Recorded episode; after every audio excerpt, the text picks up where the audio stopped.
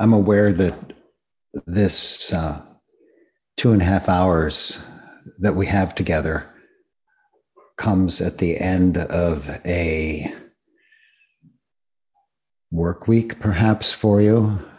It certainly comes in the middle of the ongoing insanity that we call politics and climate change, and the more personal turmoil of having a body, um, having to deal with money, having to deal with other people. so, uh, in light of this, uh, you know, what can we really do together? Because at the end of the two and a half hours, you'll still have to deal with other people. You'll still have a body. It's still going to give you trouble you still have to cope with money. So, I mean, what can we do that actually, you know, is more than, let's say, two and a half hours of being slightly more pleasant or something like that? That's, you know, that's, I take that as my assignment. You know what I mean? Um, and I, I feel some clarity about that. So rather than have it be uh, underneath, I'd rather just bring it right to the front and tell you what I'm hoping, wishing for you with, you know, with goodwill. If at the end of our time together, you have some sense of possibility that there's a path that you are yourself uh, empowered to um, take up and you have some sense of a first step, even one step, and that you feel a motivation about that, if for no other reason than because you recognize, as we'll talk about it, the intoxication of the life that we usually live, right? But perhaps a slightly more encouraging or positive way of looking at it is that we could have so much uh, more happiness and peace. We can be so much uh, kinder and more skillful in our lives. And wow, wouldn't that be great?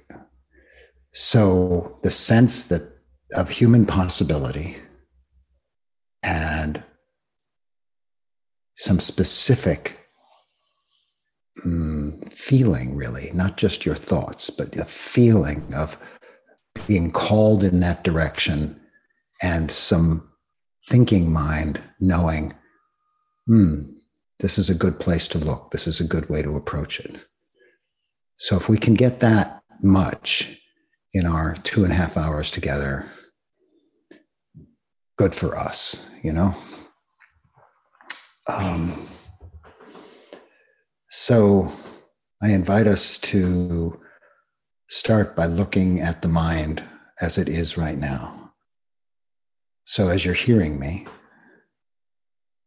we're entering into a relationship that's gathered out of kind of out of nothing, right? There was an announcement. You saw the announcement. You showed up on the interwebs here now and now there's this.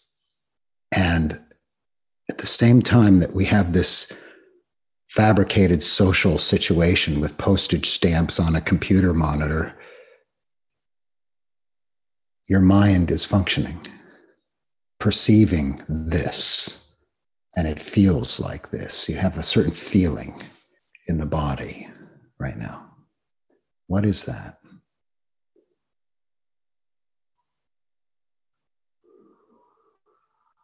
What are the mind states like right now?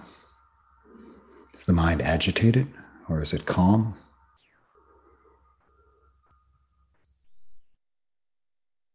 Does the mind feel spacious or somehow narrow, contracted, or maybe focused down? Don't know.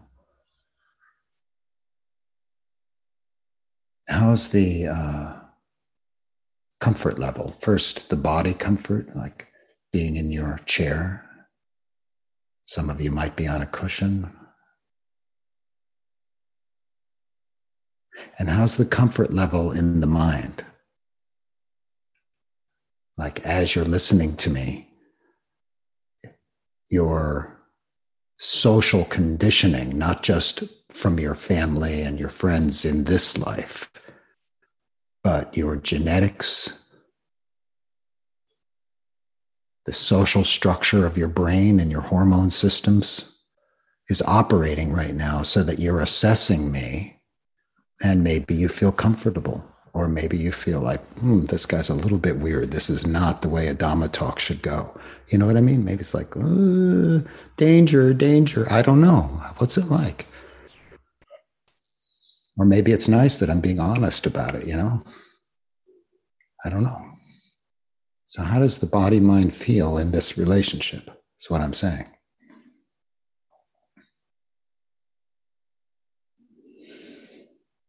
We can know these things any moment that we bring mindfulness forward and say, what is the nature of experience now? That's one of our remarkable capacities. But we often get so caught up in the pushing forward of the mind it's like a imperative. There seems to be no choice. There's like, oh, I can't get off this train. We don't even think about it. You're sitting on the train, you're going to wherever it's going. That's it. But there is this choice to be awake. And when we're awake, especially if we understand maybe something about what brings suffering and what brings happiness, what brings peace, then we can make those choices. And if we're not awake, we're not aware, then it's just cause and effect without any volition. Boom, zzz, and off it goes. Moment by moment, right now, that's our situation. That's what life is. Each moment. Choice, aliveness, or intoxication. Just being intoxicated and flooded by our own blindness and pushed forward by the body's hungers, the mind's hungers, pushing us forward, and we don't even know it. That's the pressure we feel of life. That's the pressure. That's where it comes from. The Buddha called it tanha. Thirst. Just the mind, the body, always wanting something more. And then he used those same, that same teaching um, wanting to exist and to be seen, wanting sensual pleasures and to avoid pain, the kama tanha and the bhava tanha and the vibhava tanha, the escape from, oh my God, this is way too much. Get me out of here. Fear of life, fear of other people, wishing for invisibility, wishing to die, moving into what? How do we do that? Addictions, distractions. Wow. Right? The Buddha kind of named that stuff. He didn't need the internet to show us how obvious it is. But That's where the pressure comes from. And he used that same, those same constructs to talk about intoxication. Mind being intoxicated and blind to being trapped. It's sort of like uh, each of us is intoxicated with our wanting to be seen a certain way and exist and to have food for the senses that we appreciate and want and all that, and going for it, and this blindness flooded by it.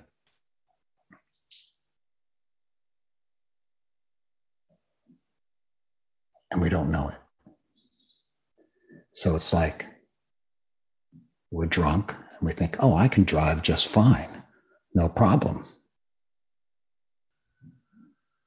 But we don't know that we can't, right? And so we go bumping into other people, and eventually the big crashes, the big the big problems happen out of that, out of our ignorance. And this is this is the kind of the life where we say, can we do better than that? It's gotta be, we gotta be able to do better than that. And that's where something, if, if we're lucky enough, that's where something like uh, wisdom teachings come in, like the Dhamma. That's what that is. It's like a, it's another way to see this human situation. And here we are, you and I, saying, Do we have another way to see it? And that's what we're here for today. Practical. It's about the path, you know, I mean, we're actually going to get practical. So let's look at practically what's happening right now. So there's a community that's gathered, temporary, that's fine, but there's still look at this. There's, a, you know, all these people, a certain amount of attentional energy. And there's also the specific spiritual friendship of mutual support where I'm speaking as a spiritual friend, sharing Dhamma, and the words touch your ears, right?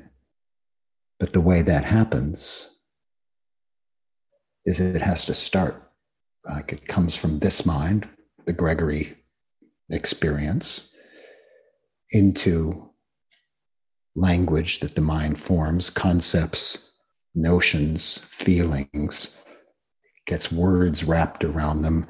My muscles move, my diaphragm pushes air out. It moves to microphones, gets digitized, goes across the internet, hits your having tuned into this particular little tiny nexus on the internet. And those digits come into through your system, and the audio channel gets A to D, D to A. I'm the A to D. On your end is the D to A, digital to analog conversion. So those digits move a speaker, which is physical, real world, directly analogous to my throat to my vocal cords. And that pushes air somewhere out of your headphones or out of your speaker in your monitor, and the air touches your ears. And the words are deciphered by your mind. So, what started in my mind ends up in your mind.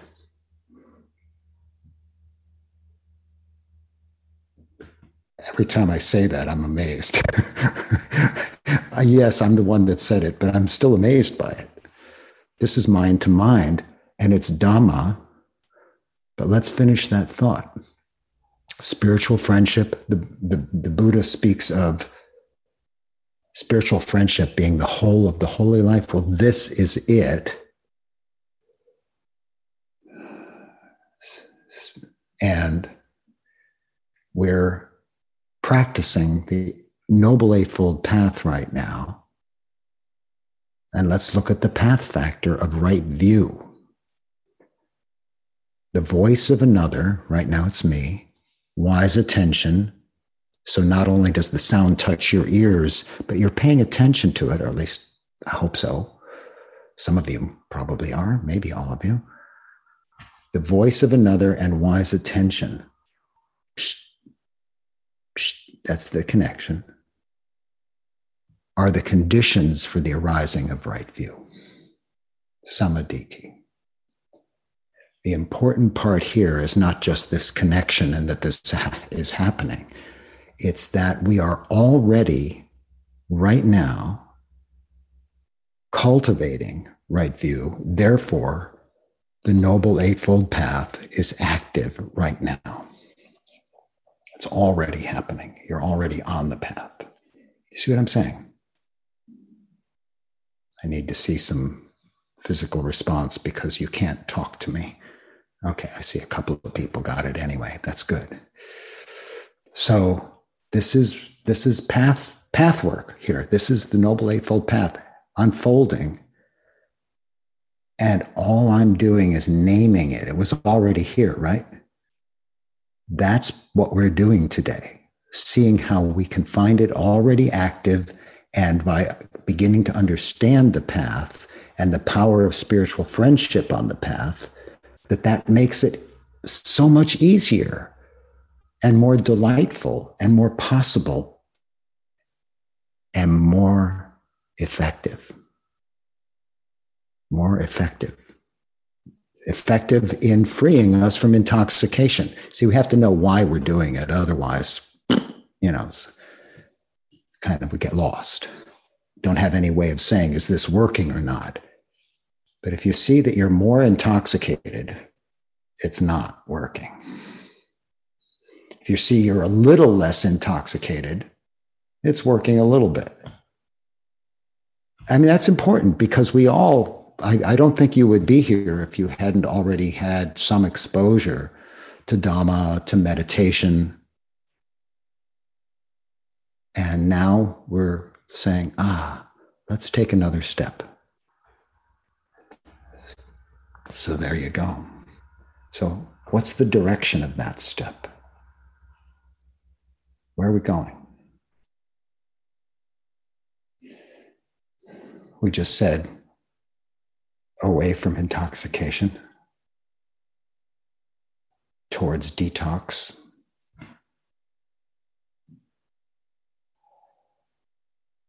And certain things that we uh, can cultivate through formal practice and through good living. And so let's not look away from the part of it that is just already functioning in your good life. Let me just see, maybe by a show of hands, how many of you value honesty and consider yourself to be a pretty honest person? Okay, marvelous. Isn't that wonderful? I'll raise my hand too. So, already, every time you're speaking honestly, you're practicing right speech. See what I'm saying? Very simple.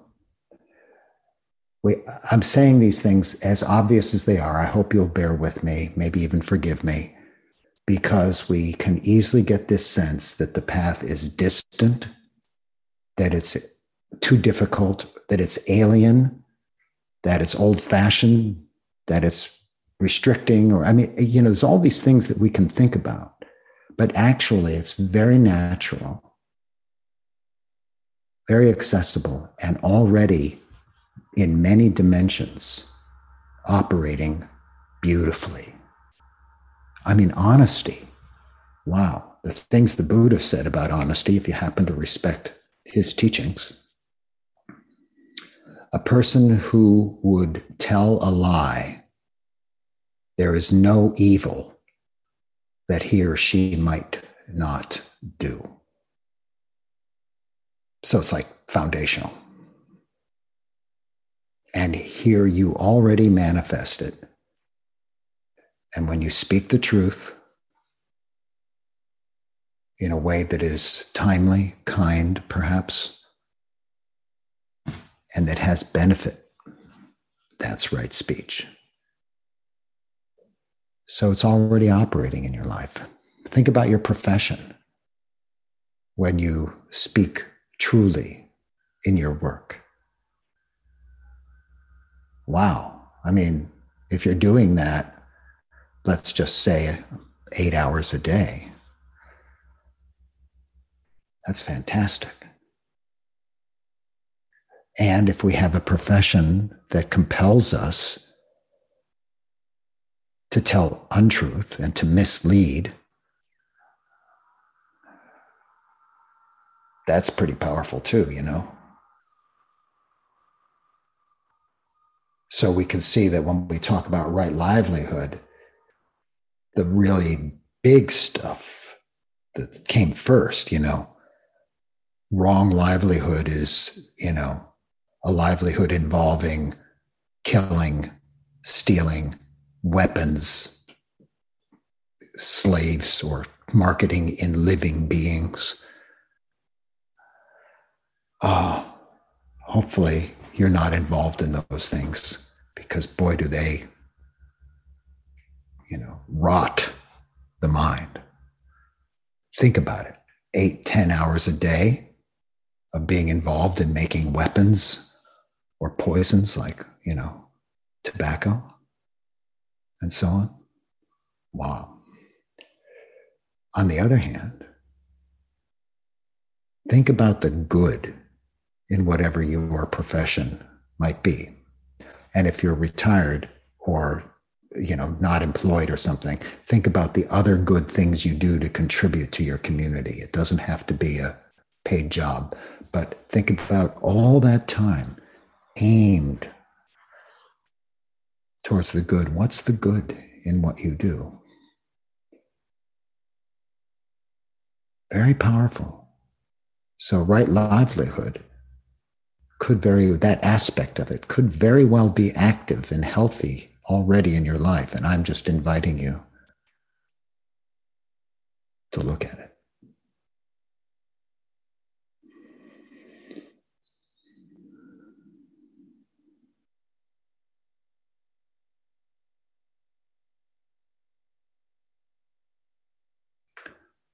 There's a lot of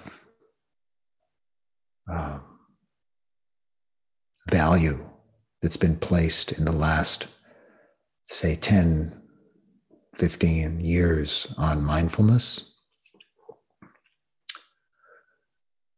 And mindfulness is a powerful thing. And right mindfulness, wow, it's even more powerful because that power of being awake is going towards ethics, compassion, and a clear understanding of the human condition, a root understanding of ignorance and its cessation, right mindfulness. So when I pause now, and you know your own mind, and you're aware of our relational experience now, and you feel it's being aimed towards wisdom, towards freedom, this is the practice of right mindfulness. Have a look. I'll pause. You can have a look.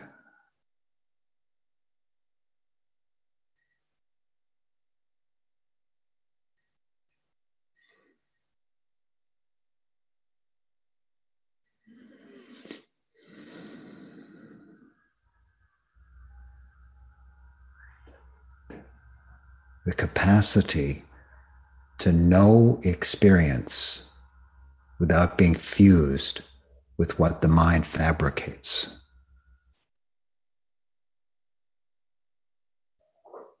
And underneath that quality of sati, of mindfulness, and therefore infusing it, woven into it, infused into it, is this sense of direction towards both the waking up, towards human care, towards a recognition of, uh, you know, well, different aspects of Dhamma at different times will come forward to you, like the pain of grasping or, or the you know, the impermanence of your own experience and everything around you. Because of how does wisdom infuse your mindful life? Right view and right mindfulness coming together.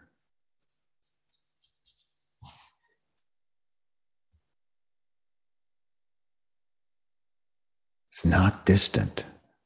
It's not distant, it's available to you. And, you know, we're in the process now of unfolding exactly how. And we're in relationship to do that. That's how it's happening right now. This is it.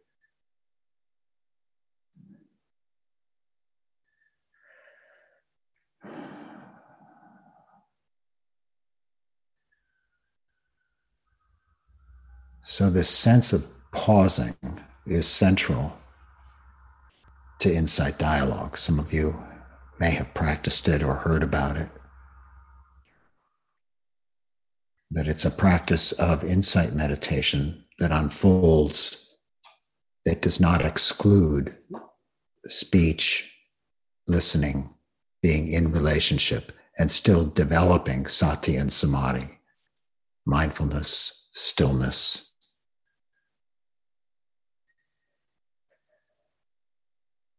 So, we're going to explore that practice not just for its own sake, but specifically because it uh, is very um, effective. You know, this is re- for a lot of people at coming to understand in an embodied way this sense of a whole life path. So there's a purpose here.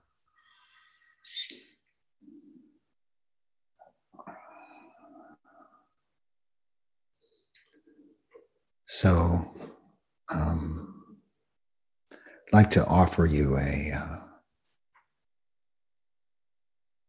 reflection. And then we'll have a few minutes of silence all together. And then I'll remind us of the reflection. I'll remind us of this insight dialogue guideline pause. And then we'll go into groups of three, at which time you will have uh, four minutes. You're going to take insight dialogue just f- happens fluidly, not taking turns, but it's good in the learning process and as one form of practice to also take turns. So each of your members, your partners, will have four minutes to speak, and the other two will be listening. And then you'll all be together for seven minutes without the form of taking turns. And uh, so the, when you first get together into your breakout room, decide who's going to go first and second and so on. So you'll get an extra minute or so to just do that to settle together. And then the first person will start speaking and so on. You'll get prompts from the uh, know, broadcast, little prompts on the screen when to change partners and reminding you of what we're doing.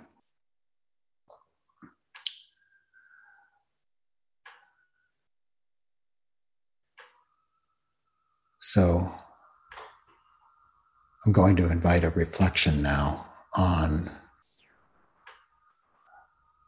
where you see the path alive and awake and dynamic in your life even if you haven't framed it in that language. That's a very important addition.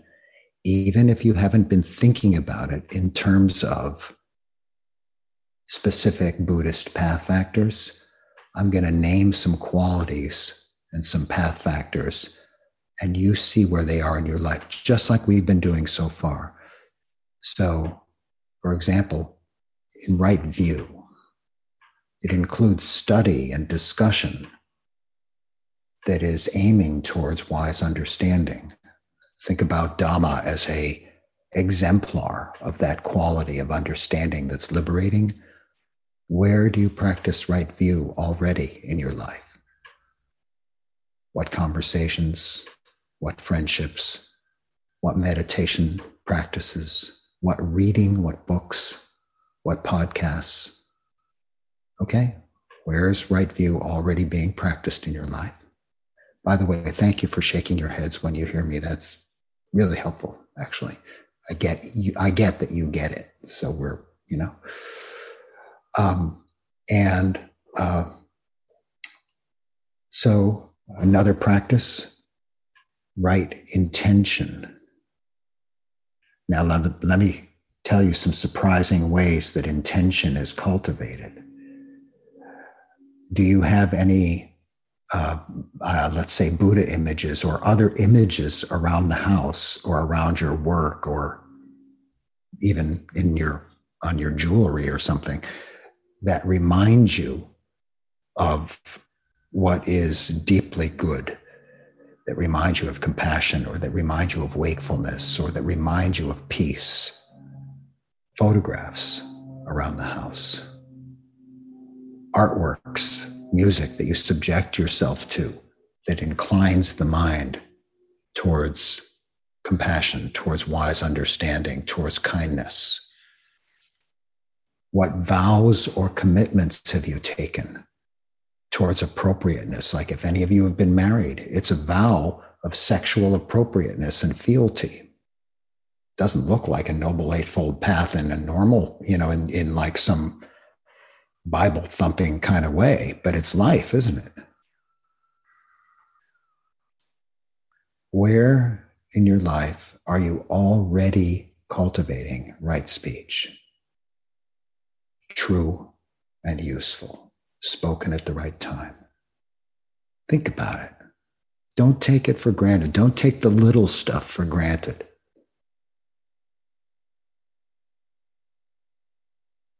Where in your mind, in your life, are you already practicing right action?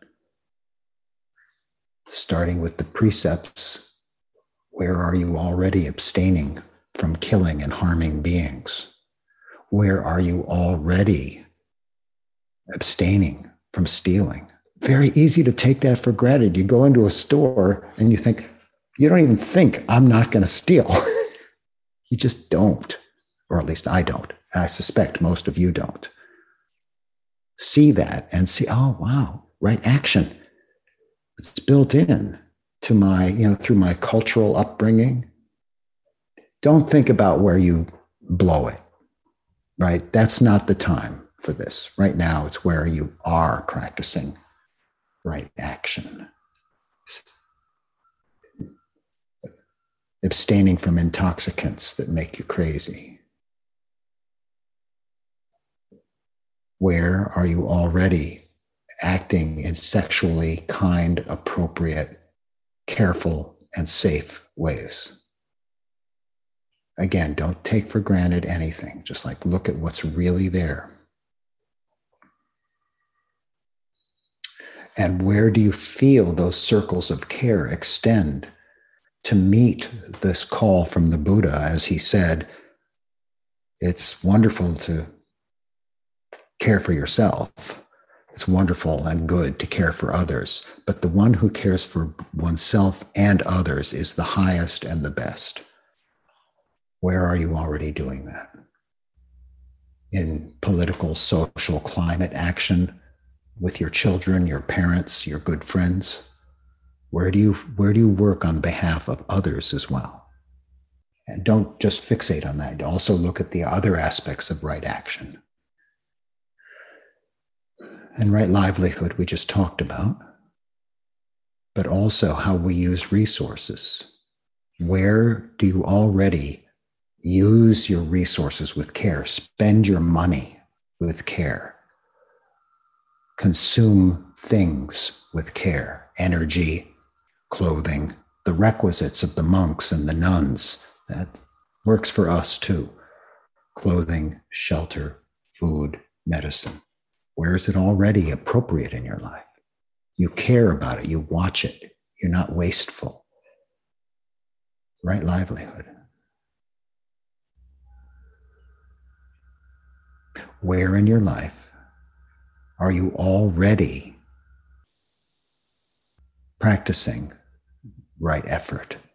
Where do you bring energy, like right now, to listening to what I'm saying? Where do you bring energy to, let's say, go meditate somewhere, go on a retreat? Because that's the easy stuff to see. You can like, like, oh yeah, I put effort into that. But also remembering that right effort is the cultivating of the wholesome and the the preventing or the diminishing, the abandoning, the unwholesome. So, right effort is the psychological out with the bad, in with the good. So, if you've been engaged in psychotherapy, if it has any wisdom component at all, you can frame it in terms of right effort. But any of the abandon, you know, the effort to develop a, well, the precepts, but also uh, a mind that's uh, awake, the right effort to cultivate sati. Anytime you practice metta, compassion is right effort because right effort runs through all the other path factors, just like right mindfulness and right view. So just look for where you bring the energy towards the good and diminishing the unwholesome anywhere. Where do you already practice sammasati, right mindfulness? And finally, where do you already practice samma samadhi, right stillness, right calm, concentration, right tranquility? Both the explicit samadhi of meditation and deeper samadhi, but also those aspects of calming and tranquilizing the body mind in a way that conditions you towards the wholesome? Where do you give attention to relaxing, to calming? Where do you focus the mind in a way that is balanced and kind? But, you know, still enough to stay where it goes, right? Where do you already do that? Like experiences of flow in any field are in that direction. Okay? So, obviously, with only four minutes and the whole of your life being infused with prolific goodness, you won't be able to say everything much more powerful to pause, really see what's true, take your time, literally pause, even pause while you're speaking to make sure it's still true. You know, stay with it, stay with the sati as you speak. And as you listen, what you're receiving from the other in this framework, in this wisdom framework, it's always like, wow, teaching me, you know, guiding me, telling me how you do it. How great is that? Pause. So start with just a moment all together. Then I'll just give you a quick reminder and you'll go you'll be brought right into your rooms, okay? So just have a moment together just to just sort of prepare the body mind. Where's the path alive in your life already?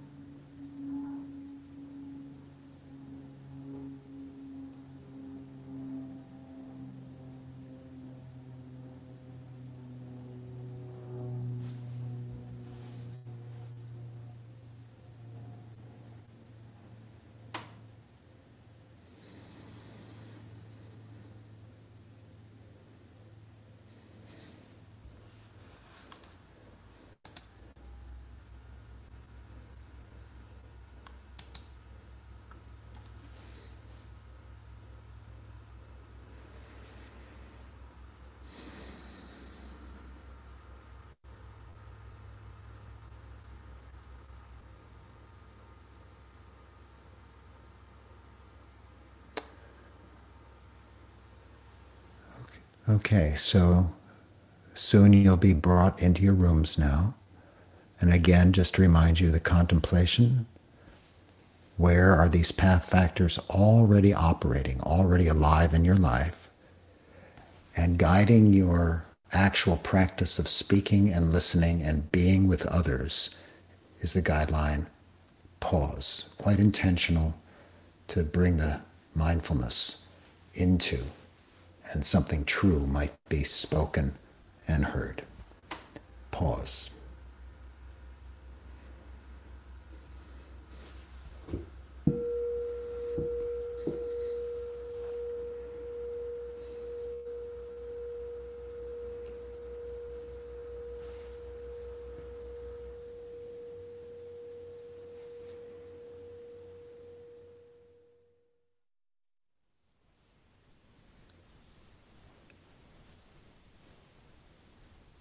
Now is a good time to turn towards jumping the gap from the ending of our time together in an hour into the moving stream of your life, and specifically life as path, yeah? I think it would be good to get as um, specific as you feel called to be.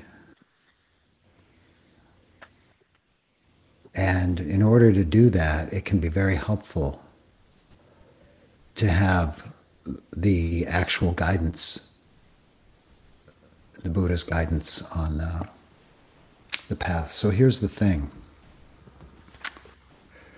how can all of life, everything you do,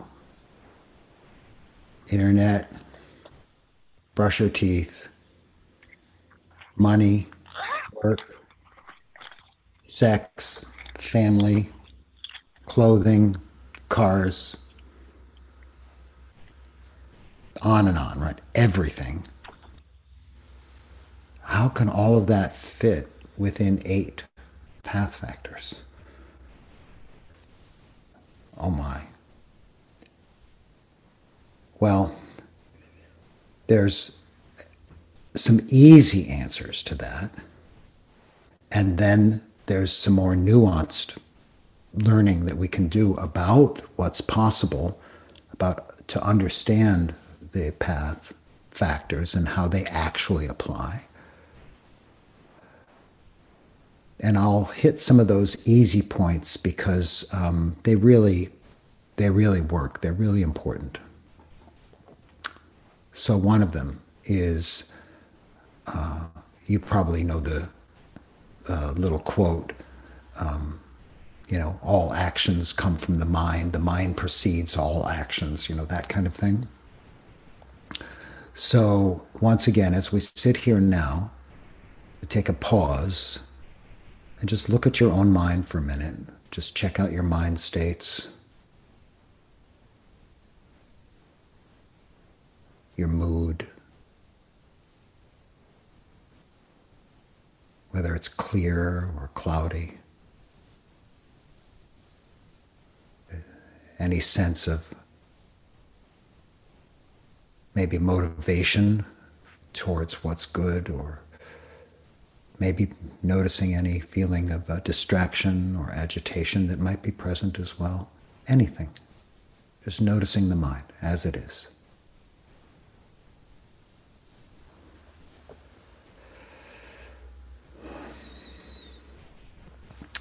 So, is there any moment of your life where this, these mental body processes are not operating? It's an absurd question, right? Of course.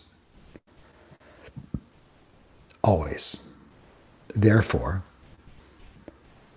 the path factors associated with cultivating the mind and its operating in a wholesome way or not are always operating and available for either formal practice or just setting up the conditions and letting the conditions carry you, because that also works.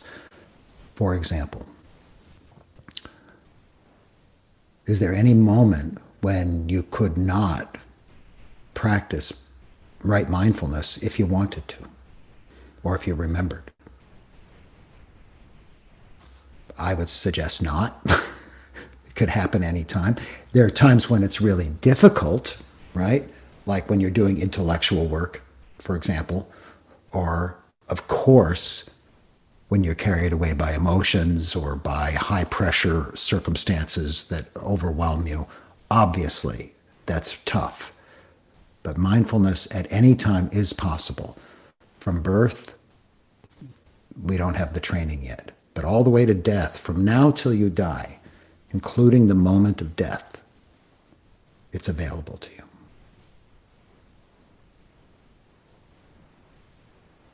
Do you believe that?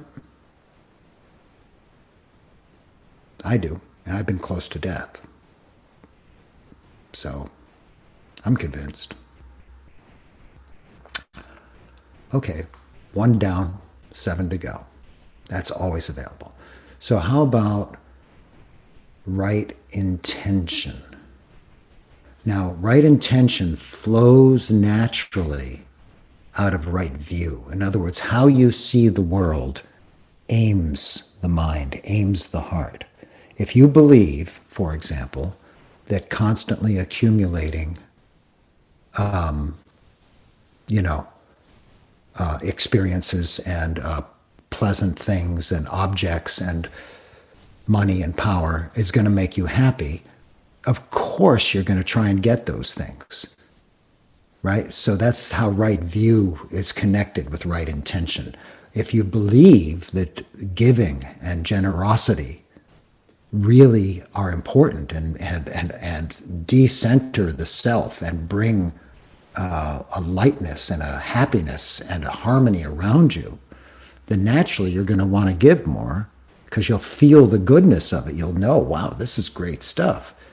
If you believe that giving just, you know, um, pulls away your little piece of a limited pie, then maybe you won't give so much. So, how you see the world, i.e., view, perspective, is going to condition how you aim the mind.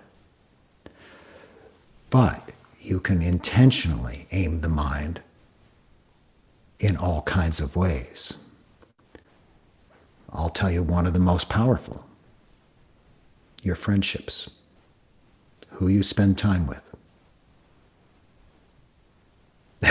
it's an absolutely brutal discourse that the that the Buddha gave, where uh, he's basically saying for most of the sutta, if you can't find someone good to be with on the path, don't be with anyone.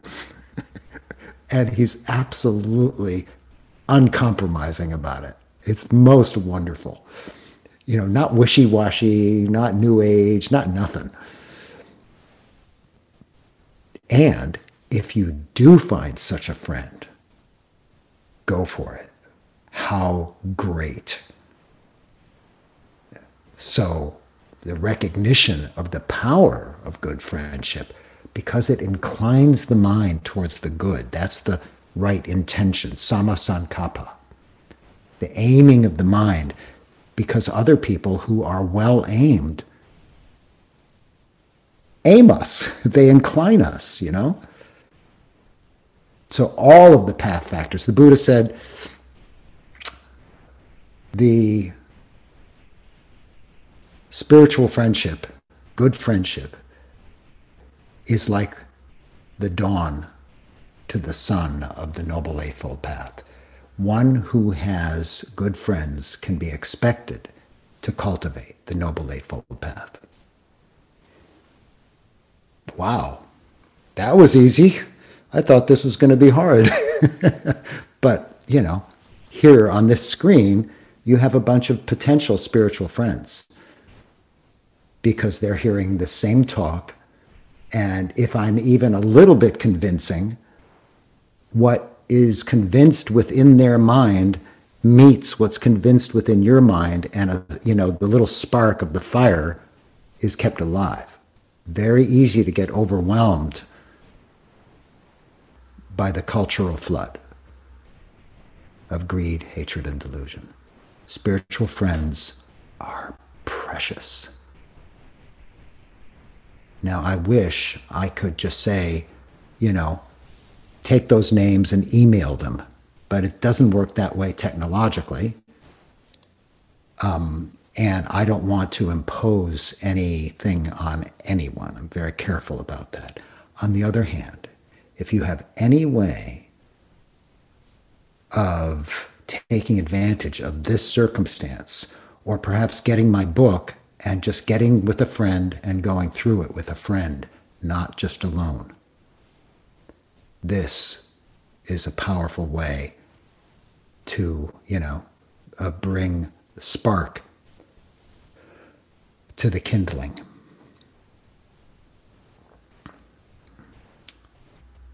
Aiming the mind, aims the mind. And also remember what I said earlier about Buddha images and photographs of people that inspire you and statues and even even natural beauty and the way it reminds you of the mystery of that. Surround yourself with that. Those are practices of right intention. And they're always available. Let's say you have a job that's kind of like demanding and you have to do a lot of thinking and mindfulness isn't so easy stick a reminder on your desk of sati, of samadhi, of peacefulness. Perhaps stick a reminder on your desk of compassion and change it often enough that it doesn't become, you know, factored into the background. And that is a practice of right intention. Do you see why? You see how it aims the mind, inclines the mind? Intention is the unspoken heart place that says this is where my, this is where I'm in this is where I feel called. Now we can feel called to cruelty and hatred. We can feel called to self-obsessive sensuality. And we can feel called to compassion and to simplicity and peace. So check that out, right? Anytime another fairly easy win for the Noble Eightfold Path in this very life. Every time you read, as I said earlier, hear a podcast, have a conversation,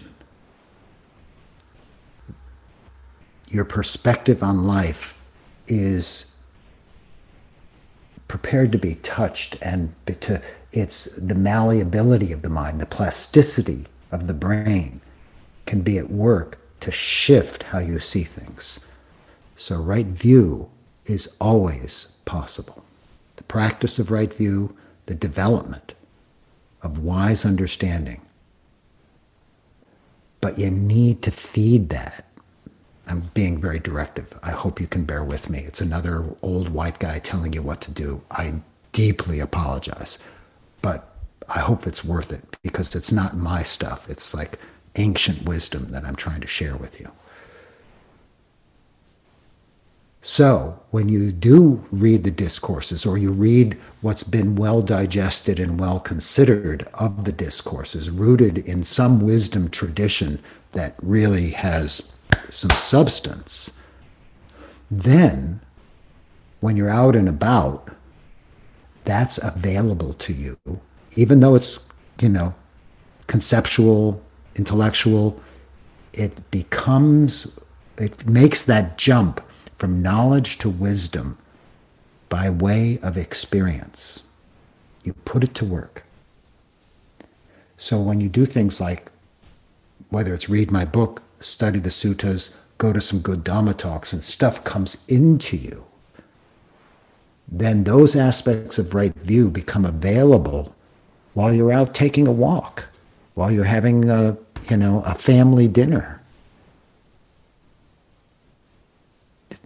So, you know, load up the,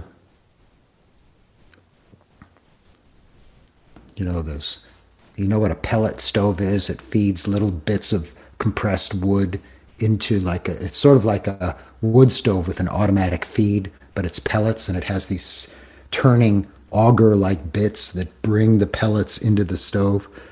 Or it works that way with coal too, but that has such a bad vibe to it. So that's what you're doing. You're, you're, you're filling the pipeline with wise understandings, with knowledge, even if it's conceptual, but it becomes the fuel for experience. So you have some friends you can have those conversations with, and that's friendship not just in service of right intention, but friendship in service of right view, study in service of right view, and we can do it, right? How strong is our commitment to wholesome behavior.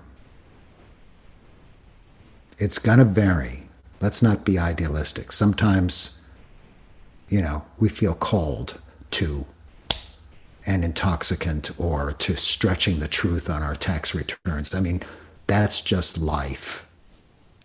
And let's not pretend that those things aren't also within us and around us. At the same time, how could you possibly cultivate the sila, the morality, right speech, right action, right livelihood, without the mindfulness and the understanding that it takes to do that? Like, what is wholesome? What is harmful? What is harm? So you have to look at your implicit bias, for example. You have to look at where you're blind. That's not easy. As a white patriarch, I can tell you, you know, if you don't look, you don't see it. But that's true for all of us. The privilege of living in the West and so on, also. And the incredible power and potential harm every time we touch money we enter the international system of inequity. But how can we do that wisely and awake? How can we be part of the going towards the good rather than the harm? These are decisions we can make. Some of the some of the noble eightfold path is going to be natural, like I'm saying. I'm pointing to those pieces of the path that also say, okay, let's dig in. Let's make a difference here. Let's do this. Let's live differently. And the rewards are like right there, instantly. It's not like, you know, if we don't do this, we're bad people and that that's, the, you know, there's rewards. Peace, the absence, as was said earlier, of hiri and ottappa, of conscience and concern. There's a lightness. The Buddha speaks often of how the meditating mind settles in the absence of remorse. Wow. That's very beautiful. That's very beautiful. Absence of remorse. Loving those around us. If you have an animal that is a companion of yours in the house, like a dog or a cat, Look at the love that you're giving to them, the generosity that you share with them, and feel joy in that as well. Your kindness that is already existent towards your parents or your children, your close friends, your generosity to your meditation teachers. These are already in your heart. And when we're called to like really you know really strengthen our path wow. So this is now your contemplation. I'd like to give you um, not taking turns. Okay? Got that? What that means is that the quality of your practice together will be mutually dependent upon pausing Some who are inclined and very skillful at speaking may have the habit of speaking a lot, and it might be very beautiful what they say. But is there the space for the all? So I'm going to share just the beginnings of, and I'm not going to go into the details of this very subtle practice in insight dialogue of pause, relax, open. But I'm going to invite you to notice, like even as we're talking now, that you can sense into the shared space that we have, visually perhaps, but also the shared, you might say, psychic or mental space that we're in together as we explore the path.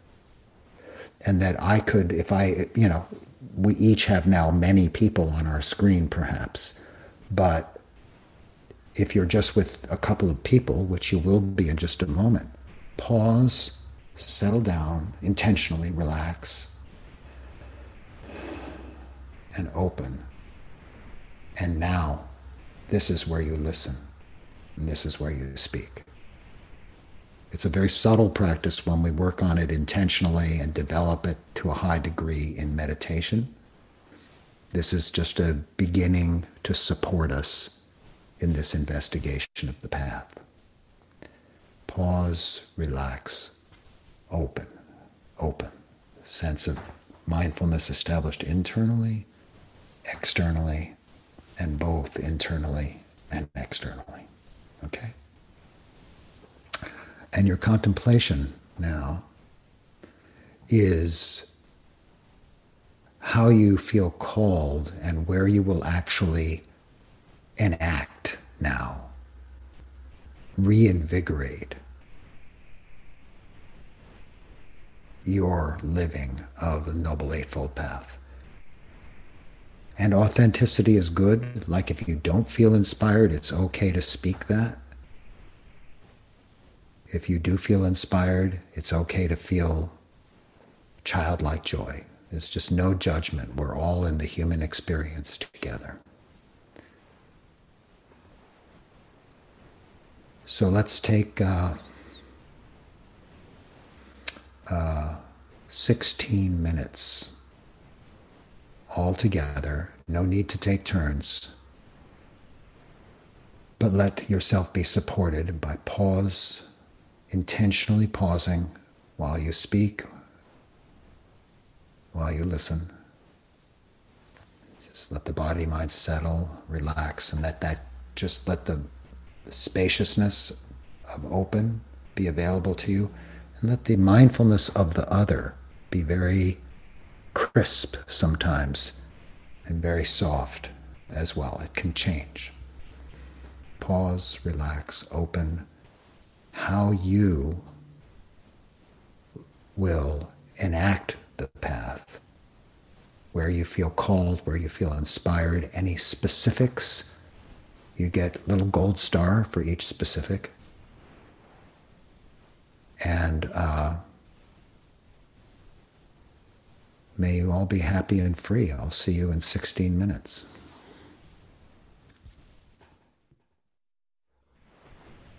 Well, friends, been two hours and 11 minutes. There's 19 minutes left. And uh, so, has this been worthwhile? You don't have to answer that. Um, I think that maybe we'll know as you, you know, go from here and. Uh, live the path. Like to close by offering you a few uh, kind of possibly helpful handles, and then we'll make some space just to talk about things generally. The first you've already been doing. It's what I call a path scan. So you can move through all of the path factors and just say what's active now. And if you want to take a subset of uh, path factors or even just one, you can just scan that factor, different features of right view, different features of right mindfulness, and so on. But to scan the whole path anytime at all and just say, how's it going? and allow yourself to be surprised that it might actually be going pretty well, you know, because the path is, there's wholesome qualities that are in each of us and that we're all living, perhaps unaware of the wholesome conditioning that's already operating for us. We see the unwholesome, a lot of it, pretty well and self criticism, of course, is a, uh, many of us have it as a favorite hobby. But um,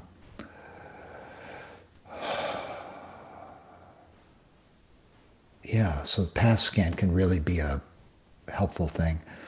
Another is what I call a path factor inventory. And this takes some knowledge, meaning like what are the uh, not just nuances, but what's sort of the main content of each path factor, and see how that's um, uh, existent, operating uh, in your life. Um, and sort of use it as an occasional assessment, a path factor inventory. Also, something I didn't mention, um, and I'll just touch on briefly now, and if you feel called to um, uh, get my book, uh, this is provided there and some unpacking of it. Um, there are what I call six tenets or six fundamental operating principles of a whole life path. And I'll just name them briefly in case there's some extra inspiration that comes to you. And then if you're interested, we can talk about it or we can let it go. The first is to ground in the Dhamma. Very simple. The point being that if you have a wisdom system that operates outside the, the constrictions and preconceptions of uh, your culture and your, and your upbringing, then this uh, can be a very powerful way of coming out of uh, sort of a random good luck kind of path and you have uh, some, you know, you have a real reference point in the in the teachings of the Buddha. And when you do engage those teachings, the next tenet is to engage the teachings as practices, all of them. The Buddha never wanted to just teach philosophy. So if you're reading something like about the aggregates or dependent origination or impermanent suffering and non-self and all these things that seem like they're talking about what's the nature of life in some abstract way take the next step.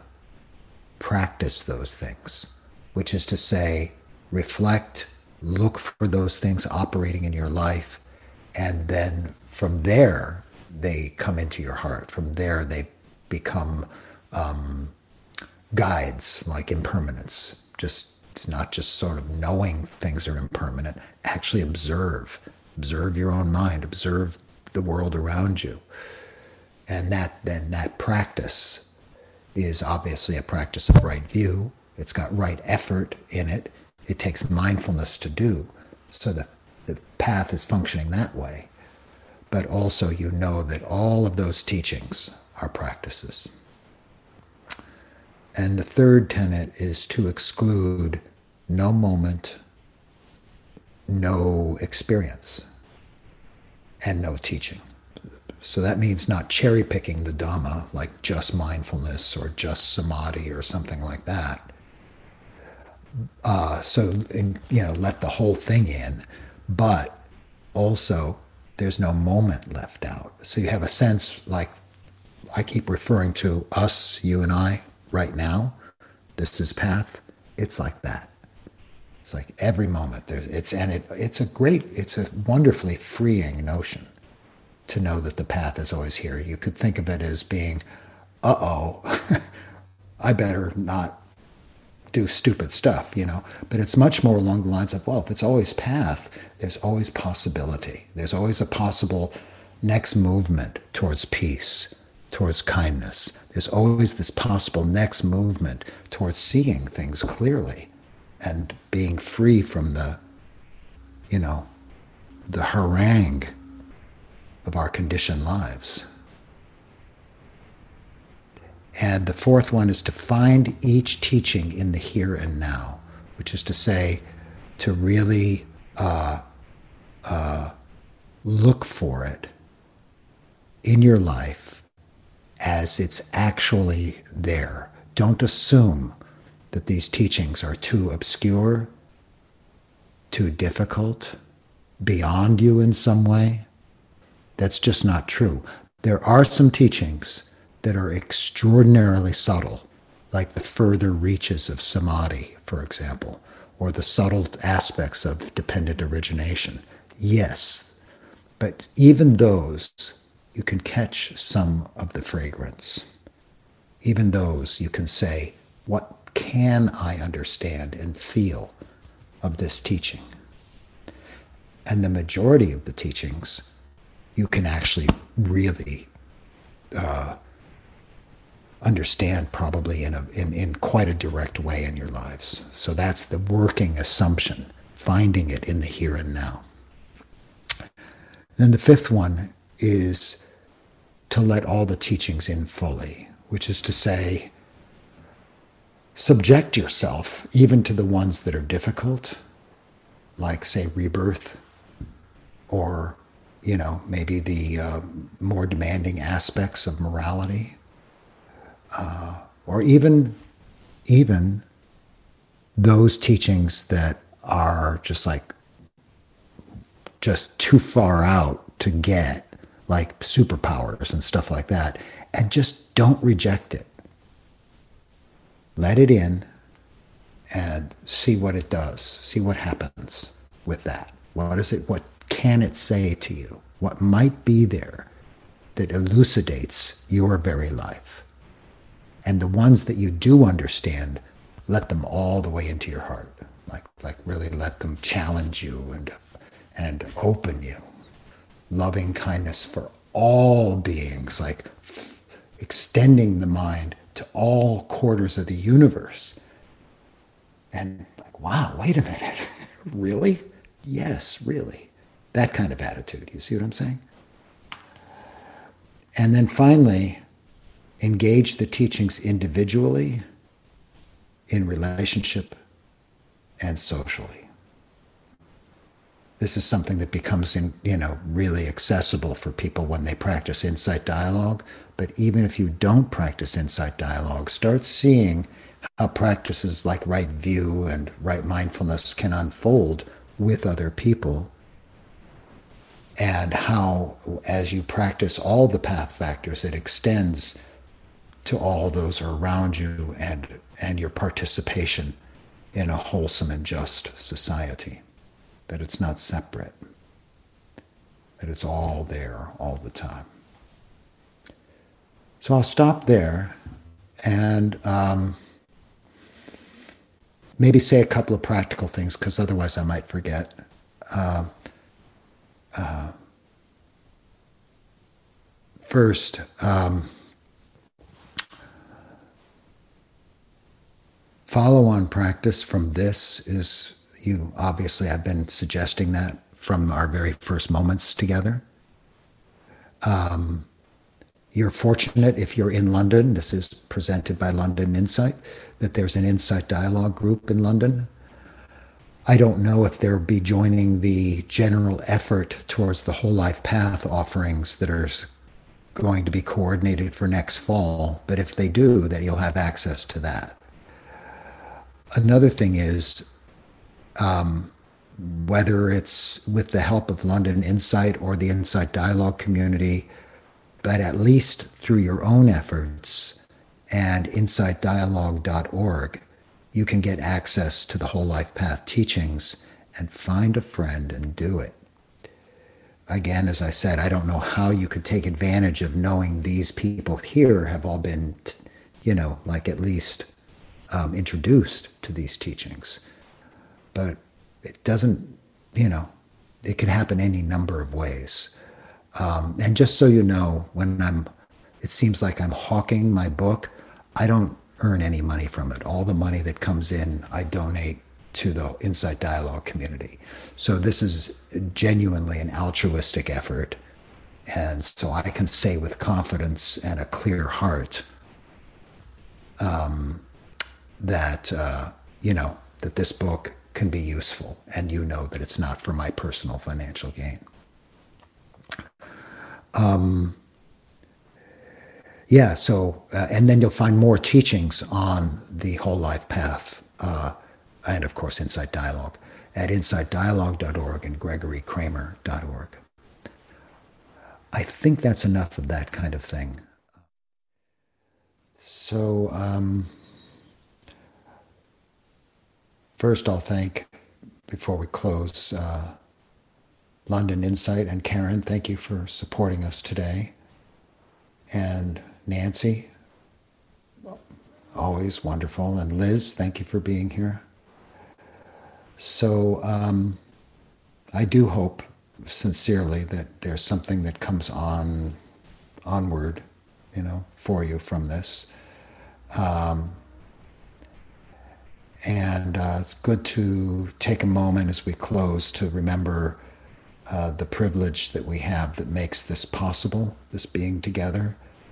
Uh, both the very fact of our uh, physical safety that makes it possible to do this is not universal, and to remember that. And uh,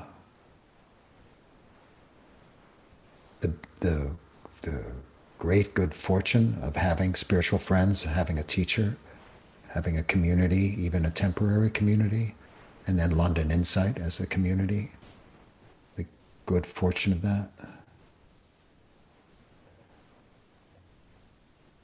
And to reflect on beings who are suffering and to let them into our hearts that they might benefit from this even though they're not here through our future actions but also in ways that we don't know.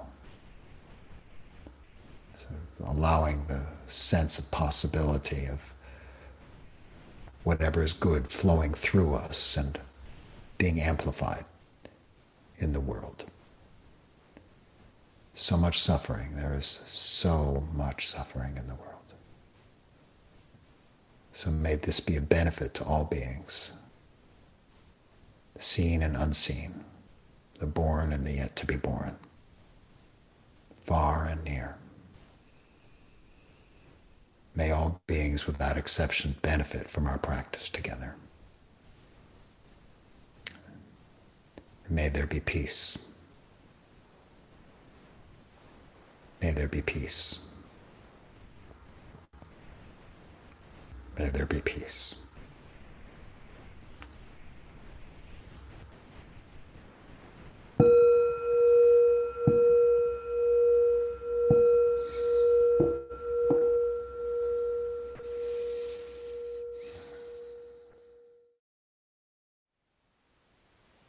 Thank you for listening.